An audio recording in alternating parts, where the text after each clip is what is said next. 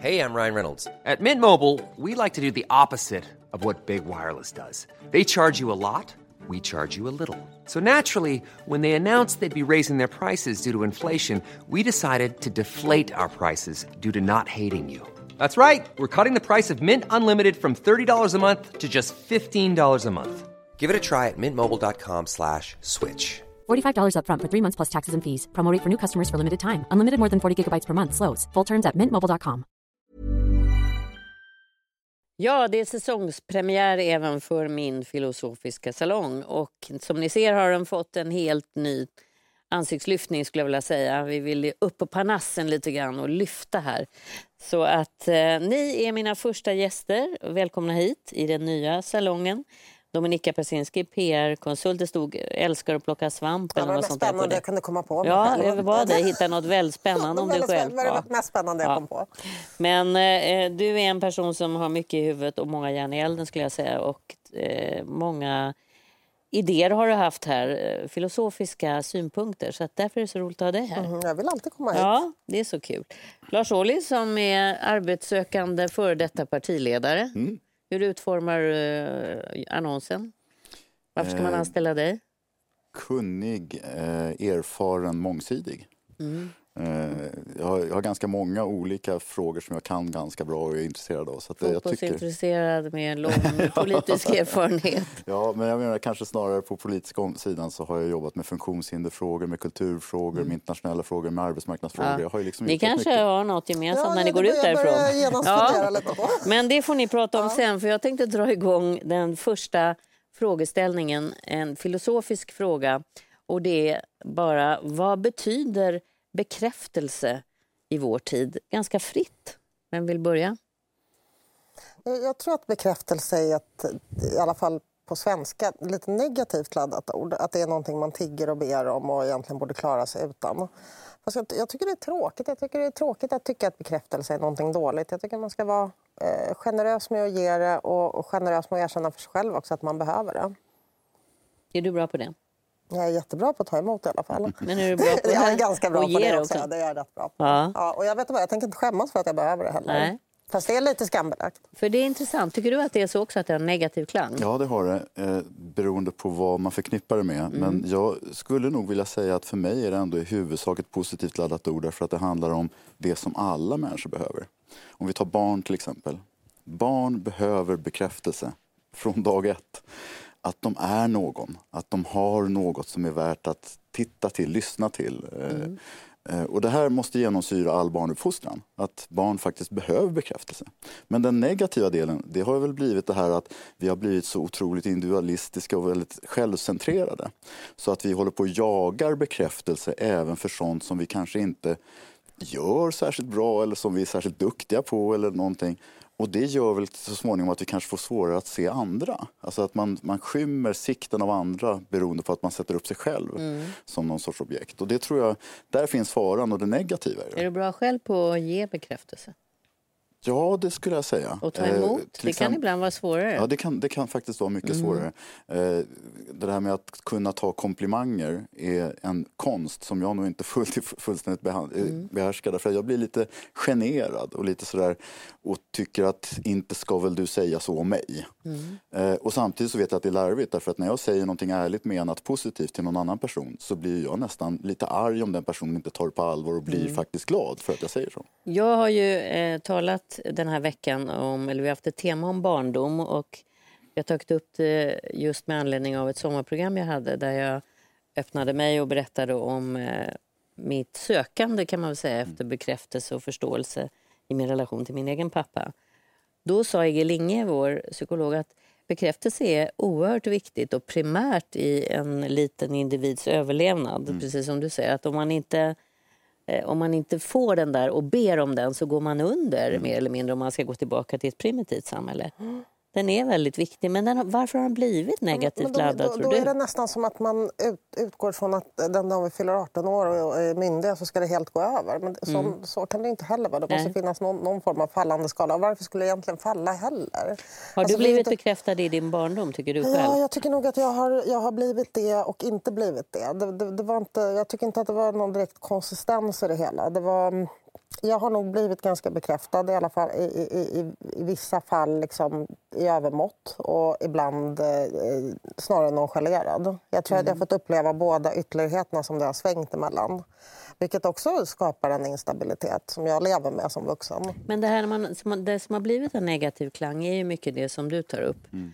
Lars. Att, um, att det blir individualistiskt, att man, man är så fokuserad på sin egen bekräftelse. Mm. Nu pratar man mycket om sociala medier men att till slut så glömmer man bort andra människor. Utan man, så, man måste bara ha det här. Jag vet inte, men det finns också någonting fördömande i att säga att den här människan är bara en sån som vill ha bekräftelse. Mm, och avvisar man personen med det. Mm. Jaha, tänker jag, då behöver den bekräftelse. Gör inte du det som säger det? Det gör vi ju allihopa. Mm. Kan inte den personen få behöva lite mm. bekräftelse? Det är väl inte den värsta av mänskliga synder. att vara lite fåfäng och kanske vilja höra att man är lite bra eller lite snygg. Kanske är dåliga lite till mans i svensk kultur tänker jag på att bekräfta varandra så att det blir liksom en Sen, sen så är ju den här, den här bekräftelsen som jag tror man pratar om i sociala medier, den, den är ju falsk. Det är ju ingen riktig bekräftelse. Mm. Eh, det, det, vet, man ju, vet vi allihopa som, som har varit liksom kända personer att får man höra saker av någon som, inte, som man inte känner, eller som, då betyder de inte så mycket. Men det går in genom ena örat, eller in genom ena ögat och ut genom andra. Du har ju klivit av den där offentliga scenen väldigt mycket. Mm. Har du saknat den där bekräftelsen? Dessvärre så är jag ju fortfarande igenkänd. alltså det, ja, men du fick det, ju mer så... bekräftelse, ja, så, positivt så negativt förr. Absolut. Blev det tomrum för dig? Ja, det, det vågar jag nog påstå att det är. Att, vad, vad hände då? då? Eh, Ja, det har jag nog inte klart analyserat, men, men nog är det så att jag ibland känner att jag inte är med i hetluften och att mm. jag saknar det. Mm. Eh, just därför att då fick man liksom vässa sig, vara på hugget på ett sätt som jag inte behöver göra i min vardag idag. Och när man gjorde det då fick man bekräftelse, ibland också fick man ju negativ kritik mm. såklart. Men man fick åtminstone någon form av återknytning direkt till det man gjorde. Eh, och det fick jag väldigt ofta. Eh, och jag skulle vilja säga att bekräftelsen beror ju också lite grann på ifall den överskuggar andra eller om den bara lyfter mig. Om jag tar på ett arbete, ett jobb där man är ett kollektiv som jobbar då är det ju helt nödvändigt att den som leder jobbet, chefen, faktiskt bekräftar alla var och en. Mm. Men är det så att man bara bekräftar en och samma person igen och igen, då kommer de andra att tryckas ner fullständigt. Mm. Och då blir bekräftelsen någonting negativt för dem, därför att de inte får del av den. Mm. Men jag är lite intresserad om du kan komma åt vad det var som gjorde att det blev tomt. Det här att vässa, men fanns det någonting djupare? Ja. I att du inte var en person som var behövd på samma sätt? Ja, det, det är nog bra uttryckt. Att, eh, när jag jobbade så jobbade jag väldigt intensivt och väldigt mycket och inte några normala arbetstider och sådär. Och det finns ju negativa sidor av det, men det positiva är att man behöver aldrig ifrågasätta att man är behövd. Mm. Utan det finns alltid någon som vill att man ska göra saker och det finns alltid någon som tycker att man gör det bra. Eh, på det sättet så saknar jag ju lite grann det här intensiva. Mm. Sen tror jag kanske att det inte för hela livet är bra att jobba 60 timmars veckor eller Nej. mer. Det tror jag inte. Fast det finns någon sötma i den här känslan av att man känner att man människor runt omkring tycker att man gör någonting som är bra jag, eller att man är bra. Jag, jag har gjort någonting liknande när jag var väldigt liksom popstjärna väldigt intensivt. Eh, och det, också, det tog ganska abrupt slut eh, faktiskt från en dag till nästa.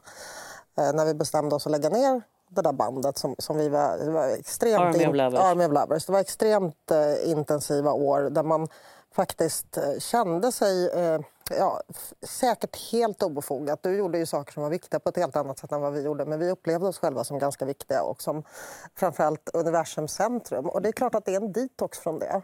Och för mig tog ju det från att, visst jag är fortfarande synlig och sådär men absolut inte i samma i samma koncentration och med samma entourage som hänger med en på saker och ting. Kommer du åt vad, du, vad det var som den här ja, man saknar att, det, att man, man, saknar, nu är jag väldigt ärlig, man saknar illusionen av att man är universums centrum. Mm. mm. Och man vet redan då att det är en illusion, men den är så upprätthållen av så många runt omkring i liksom systemet så att säga. Så att det är nästan aldrig så att man... Det är som, vad heter den här filmen när han bor i den här stora man, man, man, anar att det finns en värld utanför en, ens egen bubbla. Ja, Vad heter den? Du, ni vet vilken eh, Trumans... Eh, just det, just ja, det. man anar att det finns en annan värld men det finns nästan ingen, mm. ingen spricka. Så att, uh... mm. Mm. Nej, för att det är ju intressant vad det egentligen det vi söker i den här kicken, om man nu får säga det. Frågan är om den, att det är bättre att bli bekräftad negativt än inte alls har jag funderat på. Nej, men vet du vad? Så här, det vet, Söderberg. Ja, precis. Det är verkligen det Dr. vet Glas. du ju själv att lika mycket glädje som man får... Alltså det tar ju en negativ kommentar för, för att, liksom, Sänka. för att sänka 200 positiva. Men man tar ju bara in det dåliga. Det, det sätter Men det sig rakt i själen. Eh, Eller det kanske jag har blivit bättre på då, men det beror på vem som säger det skulle jag vilja säga. Det finns personer som kan sänka mig med en kommentar, det gör jag. För att jag litar så mycket på dem så jag skulle bli otroligt ledsen ifall de tyckte att jag gjorde någonting dåligt när jag själv hade tyckt att det var bra. Men på, på sociala medier Ja, det det så menade. får ju jag otroligt mycket skit. Eh, Och jag blockerar en del, jag orkar inte med sånt där. Och jag har blivit ganska bra på att faktiskt nonchalera det. där. Det finns ju ingen anledning för mig att bry mig om vad någon människa tycker om mig som jag aldrig har haft någon relation till och som jag inte bryr mig om egentligen. Eh, utan han, är, eller hon, oftast han, är ju ute efter att sänka mig, ute efter att vara elak och förolämpa mig. Och då finns det ju ingen anledning för mig att bli ledsen eller upprörd. Så Ja, jag jag tror att jag har blivit det. bättre på det. Och jag måste säga, som sitter här och också har fått känna på det där, eh, tycker att det är svårt. Man blir ledsen. Men jag har också blivit bättre på att stanna, låta, låta mig själv bli ledsen och sen gå vidare. Men att inte påverkas alls, det tror jag, då tror jag också att man underskattar hur en människa är funtad. Men kommer man åt någon person, hur man ser ut eller hur man är som inte går att ändra på, då, då tar man åt sig på ett eller annat sätt. Alla har ju ömma punkter Ja. och är det någon människa som kommer åt specifikt dem, då sitter det alltså. Men jag har grubblat Det väldigt mycket jag. på varför det är så svårt att ta emot beröm eller bekräftelse. För det tycker jag också att det är. Det är varför är det här att man inte stannar upp utan byter samtalsämne eller Mm. att vila i det här? Ja, men det är väl i alla fall för mig tror jag, en fråga om uppfostran. Man ska vara, liksom, man ska inte, man ska vara lite Man ska inte modest tro att och är inte förhäva sig. Och, Så, jag hör ju till de där som inte tycker att jantelagen är alltigenom negativ. Nej. Jag tycker att det finns poänger med att man faktiskt ser andra och inte förhäver sig. Men just i förmågan att faktiskt kunna ta emot komplimanger och beröm så tycker jag nog att vi är dåliga på det rent allmänt. Och jag tycker nog att jag själv har varit ganska dålig på det. Men jag tror jag har blivit bättre också. Jag tror att jag mera nu tittar människor i ögonen och säger tack. Medan jag förut liksom mumlade något och Ja, trillade bort. bytte samtalsämne Ja, och precis. sådär. Mm. Och, och nu brukar jag bekräfta den som faktiskt bekräftar mig genom att verkligen visa att jag blir glad. Mm. Eh, det här är viktigt för mig att du säger så. Eh, och det tror jag egentligen att vi behöver lära oss mer. Att, att faktiskt ta emot beröm och visa att vi uppskattar det. jag har förstått att det är väldigt otidsenligt att ge kvinnor komplimanger för deras utseende. Mm. Man ska objekti- objektifiera dem. tycker jag är jättetråkigt. Jag tycker det ska komma tillbaka genast. Mm, Får du Ja. såna kommentarer? Nej, folk har ju slutat. Eller så är jag som har blivit för gammal. Jag vet inte. Inte ens hemma? Hemma får jag. Ja, Mm. det är kanske det viktigaste. Hörrni, ska vi byta samtalsämne? Mm. Då gör vi det. Eh, vi byter samtalsämne och nu ska det handla om förlåtelse och försoning. Men jag skulle vilja spetsa till det och säga, måste man förlåta för att kunna gå vidare i en relation? Mm. Ja, jag har ju läst en hel del om förlåtelse på senare tid. Och jag har förstått att det psykologer menar med förlåtelse det är att man slutar bry sig. Ehm, Att det den personen har gjort dig som är så hemskt faktiskt inte spelar någon roll längre. Och därför tänker jag så här, Det kan tycker ju- jag var en intressant... Ja. Eh, har du... Jag har läst, det är massa psykologer som hävdar Mm. detta. I alla fall det, det, det jag har läst på senare. För jag kommer inte ihåg vad de heter så jag kan inte Nej, nej. hänvisa till någon vettig källa här. Men, men, men det jag har läst, att det är nästan samma tillstånd. Det betyder egentligen inte att förlåta den andra människan utan att man är någonstans på den här nivån där det inte spelar någon roll längre. Och då undrar jag, när det inte spelar någon roll, har man då kvar någon som helst känsla av personen som gjorde det dumma mot en? Mm. Eh, förstår jag vad jag menar? Då är det som att säga att den här personen betyder inte så mycket. Nej, och handlingen betyder så, inte så mycket. Och det du har gjort mig, jag har gått vidare, jag bryr mig inte längre. Fast i en relation där man betyder mycket för varandra, det är ju den som man måste se då. Är förlåtelsen nödvändigt för att gå vidare? Eller kan man säga, ja, hitta någon förklaringsmodell så att Då man... kanske det inte är förlåtelse. Då kanske man inte har förlåtit. Då kanske det är något annat. Då. Knuten är fortfarande knuten. Jag, jag vet inte. Om man nu ska definiera förlåtelse som att inte bry sig längre. Det, det är magiskt för att jag tror alla som har haft längre eller långvariga relationer någon gång har blivit väldigt sårade av den man älskar. Alltså, jag tror också att de allra flesta av oss någon gång har sårat den vi älskar. Och det där är jättejobbigt. Eh, och jag kommer ihåg en gång när jag pratade med min pappa om det. Han, han var ju präst. Och han sa, det är inte alltid säkert att det är den som blir sårad som lider mest. Eh, och det har jag funderat på att den som sårar och inte får förlåtelse kommer också att lida. Eh, därför att det hör till mänskligheten att vi gör våra tabbar och misstag och vi, ibland gör vi illa fast vi kanske inte menar det. Ibland kanske vi till och med gör illa och menar det men ångrar oss. Men i vilket fall som helst så krävs det förlåtelse för att man sen ska kunna bli bättre, alltså kunna fungera bättre, kanske inte göra om det här. Och där känner jag lite grann att ibland om man inte får förlåtelse då, då tror jag att den taggen sitter värre kvar hos den som har gjort misstaget. Alltså om, om det handlar om att vara otrogen eller om det handlar om att, att svika någon på ett väldigt eh, personligt Mm. sätt och sådär. Så tror jag kanske inte alltid att det behöver vara den som har blivit sviken som har den värsta taggen i hjärtat under längst tid. Nej, de, de människor som jag då tycker har gjort mig extremt illa, då pratar jag värre saker än, än ja, de här kärleks... Ja, det man kan råka ut i. Jag, jag, jag jag har till exempel varit, tillsammans med en man som misshandlade mig under många år. Jag har förlåtit honom, men jag vill inte ha någonting med honom att göra. Jag har förlåtit honom. Jag känner att jag inte bryr mig om det längre. Jag bryr mig inte om honom, jag bryr mig inte om vad han har gjort mot mig. Han kommer inte åt mig Du ältar inte det? eller liksom, jag det ältar ligger inte, kvar? jag talar inte om det med väninnor, jag går inte igenom händelseförloppet i Men det huvudet. var inget aktivt till honom utan det är snarare Nej, i han, dig? han har inte varit involverad Nej, i min det. Det förlåtelse av, process. av det som hände. Nej, jag tycker inte han behöver vara det heller. För jag tänker så här lite grann om jag tvärt emot vad du säger. Att, att om, någon, om jag sårar dig och så vill jag så gärna ha din förlåtelse så att jag känner att jag kan gå vidare med den här taggen. Då lite grann Hey, I'm Ryan Reynolds. At Mint Mobile, we like to do the opposite of what Big Wireless does. They charge you a lot, we charge you a little. So naturally, when they announced they'd be raising their prices due to inflation, we decided to deflate our prices due to not hating you. That's right. We're cutting the price of Mint Unlimited from $30 a month to just $15 a month. Give it a try at mintmobile.com slash switch. $45 upfront for three months plus taxes and fees. Promo for new customers for limited time. Unlimited more than 40 gigabytes per month. Slows. Full terms at mintmobile.com. tvingar jag nästan dig som kanske inte alls är mogen för det eller du behöver liksom gå omkring och, och vara redo för det. Att ge mig det här så att jag ska kunna gå vidare. Så kan man också se det. Då, då blir det naturligtvis en helt annan bild av hur förlåtelsen, eh, hur viktig den är för de olika inblandade parterna. Men jag skulle vilja säga att den som blir sviken har alltid makten. Alltså, det, det är ändå jag som har blivit sviken som kan välja att förlåta eller inte.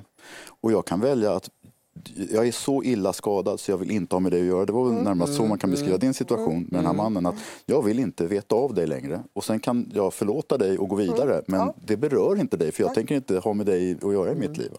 Medan däremot du kunde också, eh, vilket ju har hänt i världshistorien, valt att vara kvar i en relation som var destruktiv.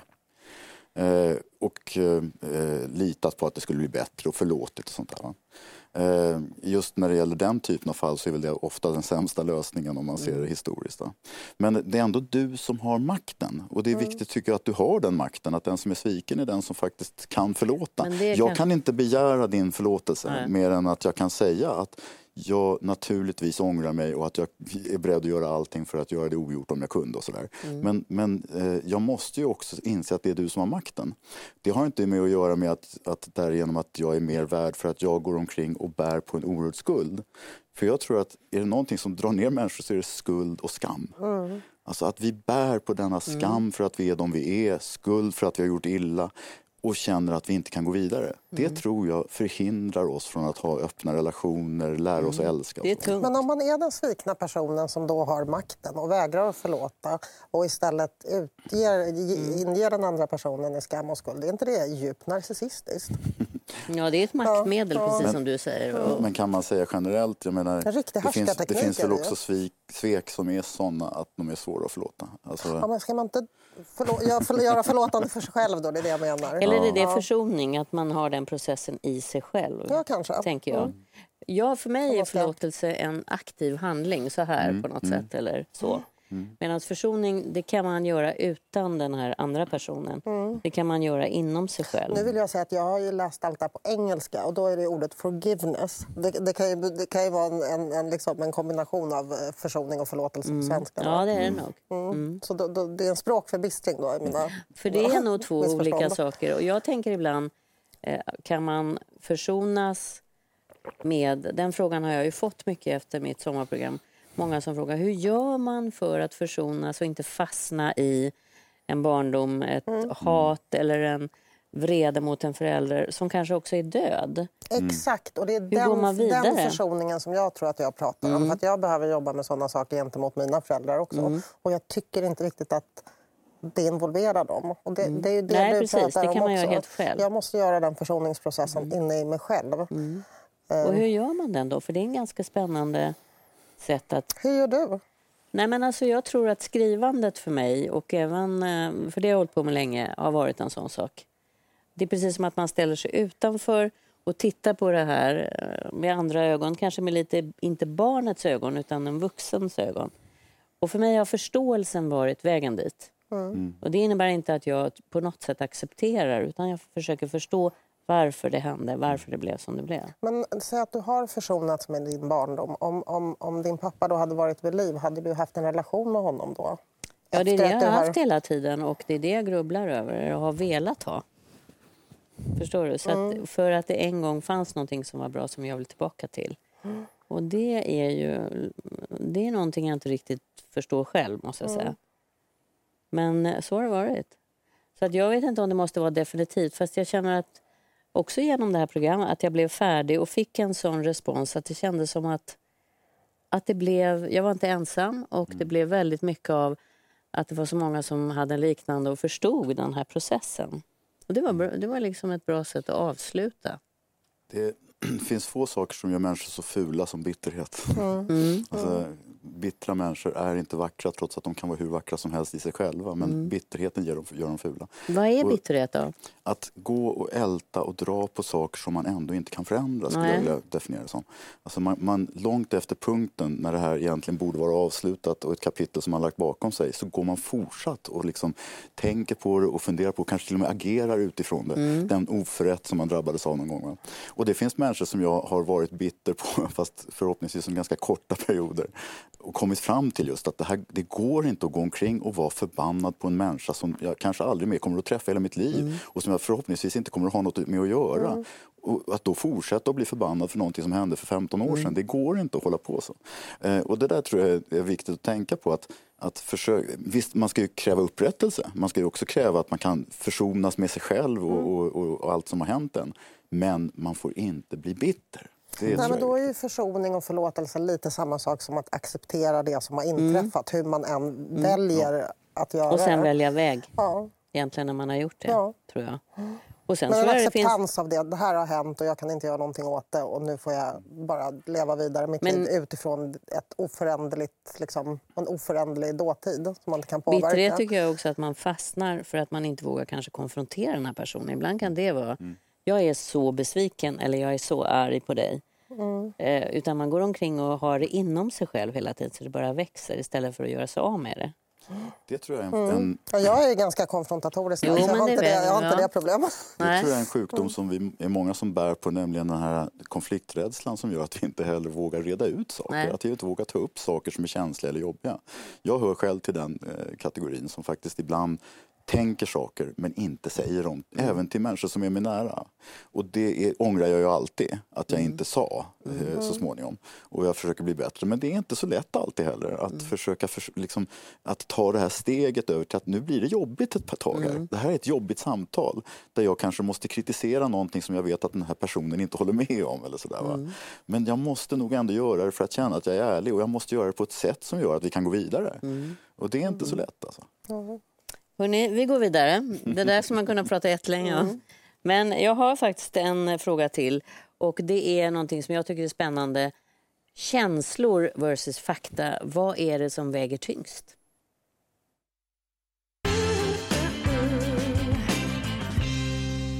Ja, vi pratar om känslor versus fakta. Vad är egentligen det som väger tyngst? I ett sånt här sammanhang, när man sitter här med tv-kameror och med dig Ja. Och med Lars, det är klart man säger fakta. Men sen hur man reagerar i verkliga livet, det, det är ju en annan sak. Och Om man själv ska fatta beslut, det är klart att jag vill tro att jag är en människa som fattar mina beslut byggt på eh, rationella liksom, argument. Men det är inte säkert alls att jag gör det. Så jag hoppas att jag är en sån person. Som, som, som baserar vad jag gör på fakta och inte Mm. på känslor. För nu slängde jag bara ut det. Man kan Mm. ju börja vilken ände som helst. Eh, Du, du, vad säger du? Alltså jag är, om vi tar de ämnen som vi har diskuterat Mm. så kan jag inte, det skulle vara för mig att påstå att det är fakta det som jag Mm. suttit och sagt. Utan det är ju saker som jag upplever och som jag känner. Eh, I mitt liv så kanske det har stämt och sådär. Eh, men det kanske inte generellt är någon sorts fakta vetenskapligt baserad och så. Eh, däremot så baseras nog vårat, våra känslor på någon form av takta i, i slutändan. Det tror jag. Alltså vi, har, vi har ofta en gemensam grund och det är nog bra att vi har. Men sen tycker jag väl kanske att känslor från det område där jag har jobbat mest inom politiken så är jag lite rädd för en politikertyp som inte visar känslor. Alltså den här som alltid är iskall och alltid kommer med ra- rationella argument och aldrig visar att det är viktigt. Och aldrig visar att man kan bli arg och otroligt ledsen av någonting. Lika väl som man kan faktiskt bli glad av någonting. Alltså, vi behöver ju politiker som, som är människor, precis som, som människor i övrigt. Eh, och, och som vågar visa att någonting faktiskt är viktigt. Inte bara genom att liksom hela tiden argumentera sakligt utan faktiskt också visa att nej, men här går en gräns. Jag tycker till exempel att, att när Olof Palme reagerade både mot den spanska diktaturen och mot den tjeckoslovakiska diktaturen eh, med några års mellanrum så var han oerhört tydlig och visade känslor. Eh, och det var bra. Eh, Det kanske inte var diplomatiskt. Och det För kanske det, inte... för, för det är också så när man går ut härifrån och har sett det här programmet då kommer man nog komma ihåg det som var, hade känslomässig Ja. grund till det här vi Men sa. även du måste ju på något sätt eh, förhålla dig lite grann till, till liksom den här post-truth-eran som vi lever i med, med eh, politiska kandidater och, och liksom figurer som lever på att sätta, sätta eh, folkens känslor i svallning och som inte är underbyggda med fakta. eh, Ja, men han, äter väldigt många, han, han äter väldigt många exempel. Det finns extremt många andra. Det, det, vi behöver liksom inte titta så jättemycket längre än till mitt gamla mycket hemland där, där, där de också tokar till det med Du olika får säga religiösa som för de som inte vet vilket ditt gamla hemland är. Polen. Ja. Eh, Där, där är det också liksom religiösa känslor Mm. eh, all over the place och, och så vidare. Det är inte alls bara han. Jag tycker det är skrämmande. Det, är- det, helt och hållet. Men är det verkligen äkta känslor som Donald Trump ger det är populistiska känslor. Ja, det, men det är ju Det är känslor. väldigt tveksamt till att det är någonting som han djupt känner. Utan han säger saker därför att han... Spela på andras Ja, känslor. ja, Ja, det det är fortfarande känslor. Han spelar på en, många människors känslor. Och det är inte riktigt det jag menar i en politisk debatt. Att jag eftersträvar någon sorts trumpifiering av svensk politik. Tvärtom. Va? Men För populism man måste- är väl känslor? Är det inte det? Och är man inte lite rädd för det där? Liksom. Pop- popul- jag, jag är lite skraj för att använda begreppet populism enbart negativt. Ja. Eh, därför att det handlar också om att ta in vad Mm. människor tycker och känner. Det handlar alltså inte bara om att säga saker som andra tycker utan det handlar också om att lyssna. Eh, däremot så ska man ju naturligtvis inte vidarebefordra sånt som man inte själv är överens om och som man inte är övertygad om är rätt.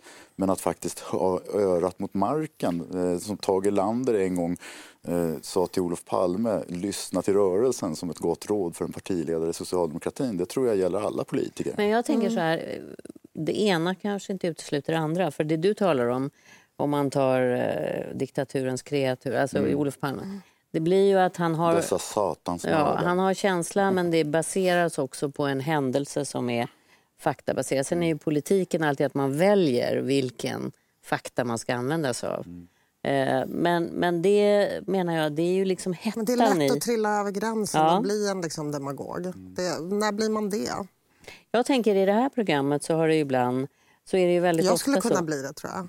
Demagog. Ja, ja, ja. Jag tror det ligger för mig. jag har aldrig haft chansen bara. Men dig kopplar man ju väldigt mycket ihop med att du har känslor och temperament och sådär.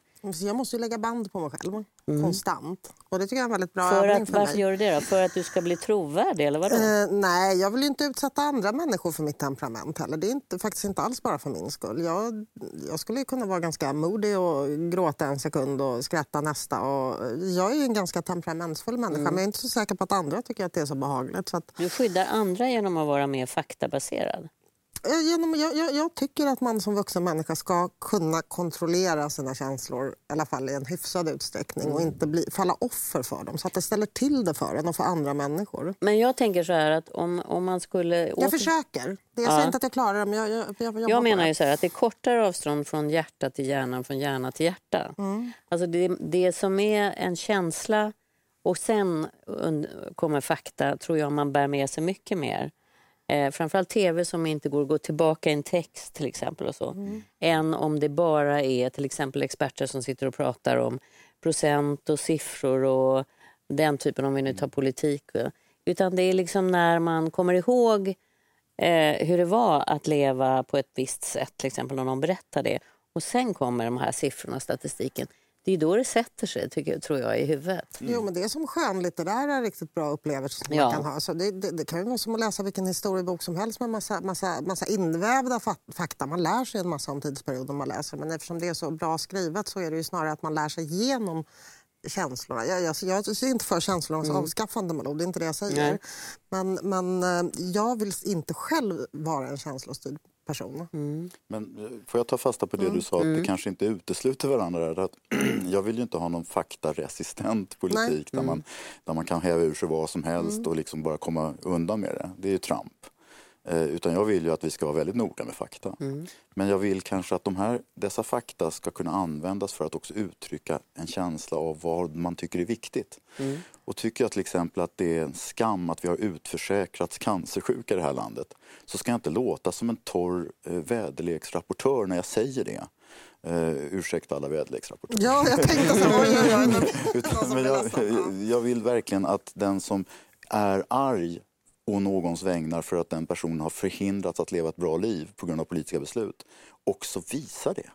Eh, att man faktiskt talar om att det här är inte rimligt och jag jag, jag brinner för det här och jag är arg för det. Inte bara håller tillbaka sig. Och det är där jag tycker att vi ibland ser politiker som inte vågar släppa på handbromsen och inte vågar visa att någonting är viktigt och inte vågar visa att de faktiskt brinner för någonting. Och sådana politiker blir till slut ganska ointressanta. Men tycker ni att det är Kvinnligt, det, det, kvinnligt, manligt? Nej, det är klart att inte det alls? Är. Nej, alltså, nej det, det, det, tror jag inte Det tycker inte du? Att, jag, jag och att det är mer upplevt... status i det ena än det andra? Känslor i Alltså, just, nu, just nu verkar, verkar känslor stå högt i kurs. Så att säga. Om man liksom tittar bara hur, hur stilen för personer som, som syns i det offentliga var för 15 år sedan så, så är det ju annorlunda nu. Nu kanske man ska ha flygigt hår och, och eh, fladdra med armarna och, och, appellera till någonting annat hos människor än deras liksom, förnuft. Jag vet inte, men sånt, det, det går ju trender i sånt också. Om det finns någon skillnad mellan könen så skulle jag säga att det är att kvinnor är mer noggranna med fakta och att män oftare kommer undan med att inte vara det. Du, det får bli sista ordet faktiskt tycker jag. Du kanske inte håller med men jag tycker det är ganska bra. Ja, det är bra. Ja, det är bra. Vi enas om det. Tack för att ni kom hit. Eh, jag är tillbaka på måndag igen. Då kommer det handla om spännande saker, vetenskap, hälsa och medicin. Det är doktorerna. Vi ses då. Hej då.